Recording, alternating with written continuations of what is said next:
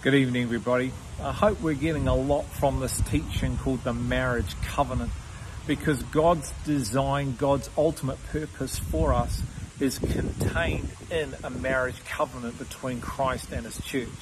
And we're up to part five, and we're going to look at what it is to break the covenant. It is fully possible for you and I to break the covenant with Him we can know that he will never break the covenant with us because his love is sealed in blood. And the covenant from his perspective is not based on our behavior, but it is based on him, his nature, his character, his very being. But it is fully possible for us to break covenant with him. And this is what we're going to look at in part five. Um, I want to start by saying this, that the scriptural or biblical pattern for relationship with Jesus Christ is covenant. And we've covered that over the four parts so far. And it's essential we understand the difference between covenant and commitment, covenant and contract, because the depth of who God is and the covenant He has made with us is to be life binding and it is not to be broken. But as I've said, we can break it but he won't break his covenant with us. It's essential that we are not like the Israelites who didn't continue in the covenant that God made with them. And I want to just take us through three scriptures, uh, starting in Hebrews 8 8 to 11. For if that first covenant had been faultless, there would have been no occasion sought for a second. For finding fault with them, the Israelites, he says, Behold, days are coming, says the Lord, when I will effect a new covenant with the house of Israel and with the house of Judah. In other words, the people of God. Not like the covenant which I made with their fathers on the day that I took them uh, by the hand to lead them out of the land of Egypt. For they did not continue in my covenant, and I did not care for them, says the Lord. That the Israelites did not continue in the covenant, even though God took them out of Egypt and brought them into the promised land. You know, God has taken us out of darkness and brought us into light, but that doesn't mean we don't break covenant with God, even though He'll never break it with us. He is always faithful, but we can be unfaithful to this covenant goes on, it says, For this is the covenant that I will make with the house of Israel after those days, says the Lord. I will put my laws into their minds and I will write them on their hearts. This is very important. And I will be their God and they shall be my people. And they shall not teach anyone his fellow citizen and everyone his brother saying, Know the Lord for all will know me from the least to the greatest of them. The Holy Spirit is going to take the Word of God and write it, engrave it on our heart and our mind, just like God wrote and engraved it on the two tablets of stone. And the Spirit will be the one that will teach the people of God.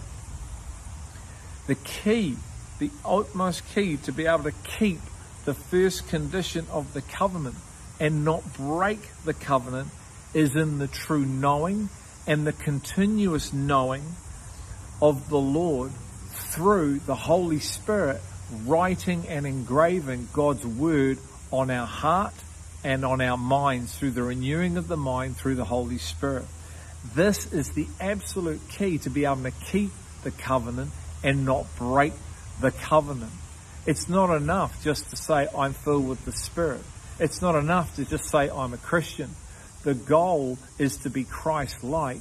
And just like Christ is keeping the covenant with us, we keep the covenant with Him and don't break covenant just like the Israelites did.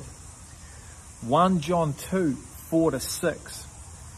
The one who says, I have come to know Him and does not keep His commandments is a liar. And the truth is not in him. But whoever keeps his word, in him because the word is being written on our hearts and our minds, the love of God has been perfected in this person. You know, when the love of God is being perfected in you, you're able to keep the covenant with God. When it's not, you're not able, so you break covenant. And you're actually a liar. Saying you know God when you don't, you only know about God, which means you can't love God, which means you break covenant.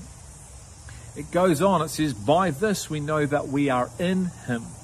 The one who says he abides in him ought himself to walk in the same manner as he did. It's not enough to say one thing and not living it out. The one who says he abides in him ought himself to walk in the same manner as he did, which is covenant. We walk being faithful and obedient to the covenant that Christ made with us, just as he is with us. Look at Matthew 10:37 because this brings to light a reality. He who loves father or mother more than me is not worthy of me. And he who loves son or daughter more than me is not worthy of me. Wow. Powerful words connected to this relationship, this covenant. If you love another more than Christ, you're not worthy of Christ and you're breaking covenant, a love covenant. Look at Luke 14, 25, 26, because Jesus is making a point that we need to lay hold of. Now large crowds were going along with him, and he turned aside and said to them, If anyone comes to me and does not hate his own father and mother and wife and children and brothers and sisters, yes, and even his own life, he cannot be my disciple.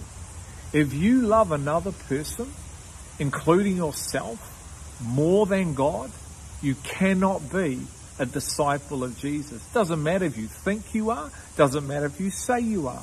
If your life is the evidence of who you love and you love others more than him, you cannot be his disciple and you are breaking covenant. And in fact, you are a crowd follower.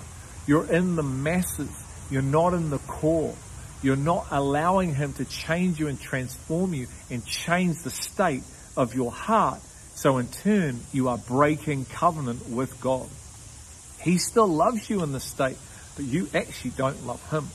And Matthew 6:21 is another powerful passage that says, "For where your treasure is, there your heart will be also." What you value is where your heart will be. So if you value another relationship, that's the person that you're in covenant with and love. If you value a position, that's what you're in covenant with and what you truly love. And it's not him. So once again, you're breaking covenant. God will not share his glory with another. He is a jealous God and he wants us as individuals and as a body to be his prized possession. In other words, the bride of Christ will not have another lover at the center of their heart. They won't have idols at the center of their lives because the bride of Christ are no longer, those people are no longer their own gods.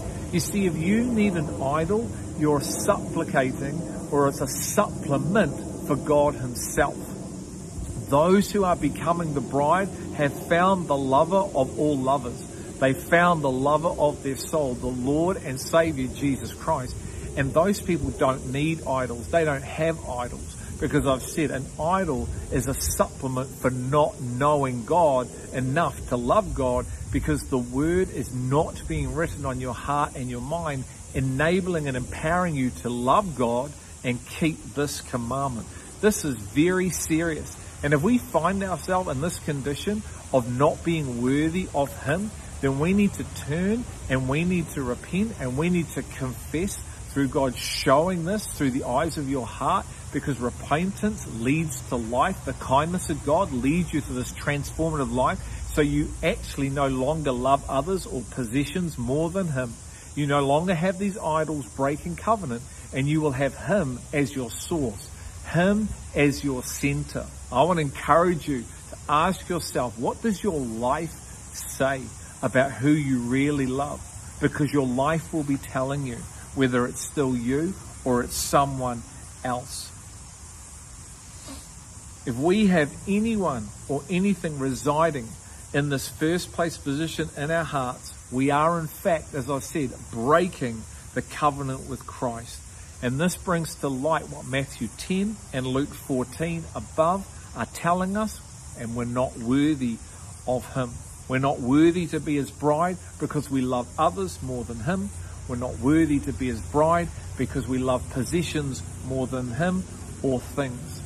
You know, we said in part four the first condition of the covenant relationship was to love the Lord God with our heart, soul, mind, and strength. This is to be loving God the way He loves us. This is why God asked Peter, or Jesus asked Peter, Peter, do you love me? And he asked him three times. Jesus knew Peter was only loving him with a brotherly kind of love. He wasn't yet loving him with this agape love, this love that God has put in our hearts and our minds through the knowing of him. And so he asked him, do you love me? Do you love me? Do you love me? Because Jesus knew Peter yet wasn't loving him the way he'd been commanded to love him. The Father knows those who are his. The Father knows those who truly know him, who truly love him. And this is what we can find in 2 Timothy 2:19 and 1 Corinthians 8 verse 3. It's essential we love God the way we're commanded to love God through the knowing of God. 2 Timothy 2:19 Nevertheless, the firm foundation of God stands, having this seal the Lord knows those who are his. 1 Corinthians 8 3. But if anyone loves God, he is known by God. God knows those who love him the way they're commanded to love him, those who are keeping covenant with him. This is why many followers are going to hear on that day, away from me, I never knew you, or I don't know you. This becomes extremely confronting and extremely serious. And it is to bring a conviction to every follower's heart in this area of breaking covenant so we can turn through biblical repentance, be released from ourselves, and enter into this ability to keep and be faithful and obedient to this covenant that God has made with us like He is with us. What God is saying here is He's not saying, I never knew you. God knows every hair on our head. What he's saying is, I know that you never loved me the way I commanded you to love me. Now the reality is we can't have any excuses because God has given us through Christ, Christ crucified, the power to live this life of godliness.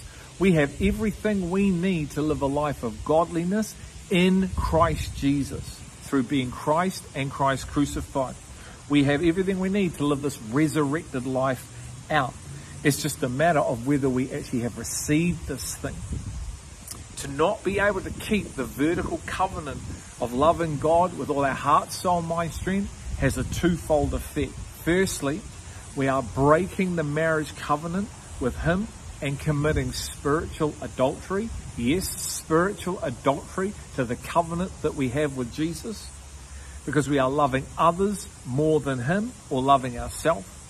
And secondly, we are unable to keep the second condition of the marriage covenant, which is loving others the way we have been commanded to love. We fail to keep the horizontal covenant because we're failing to keep the vertical covenant and we are breaking the vertical covenant. John 13, 35 34 to 35 says, A new commandment I give to you that you love one another, the horizontal covenant, even as I have loved you. Even as I have loved you with this love, that you also love one another. By this evidence, men will know that you are my disciples if you love one another the way I command you to love, which is the way I love you. What about 1 John 3:16? We know love by this, that he laid down his life for us, and we also ought to lay down our lives for the brethren. The only way that you can keep that covenant is if you're in the first covenant, which is not breaking the covenant between you and Christ. In Christ, as I said, we have been given everything to life and godliness. So there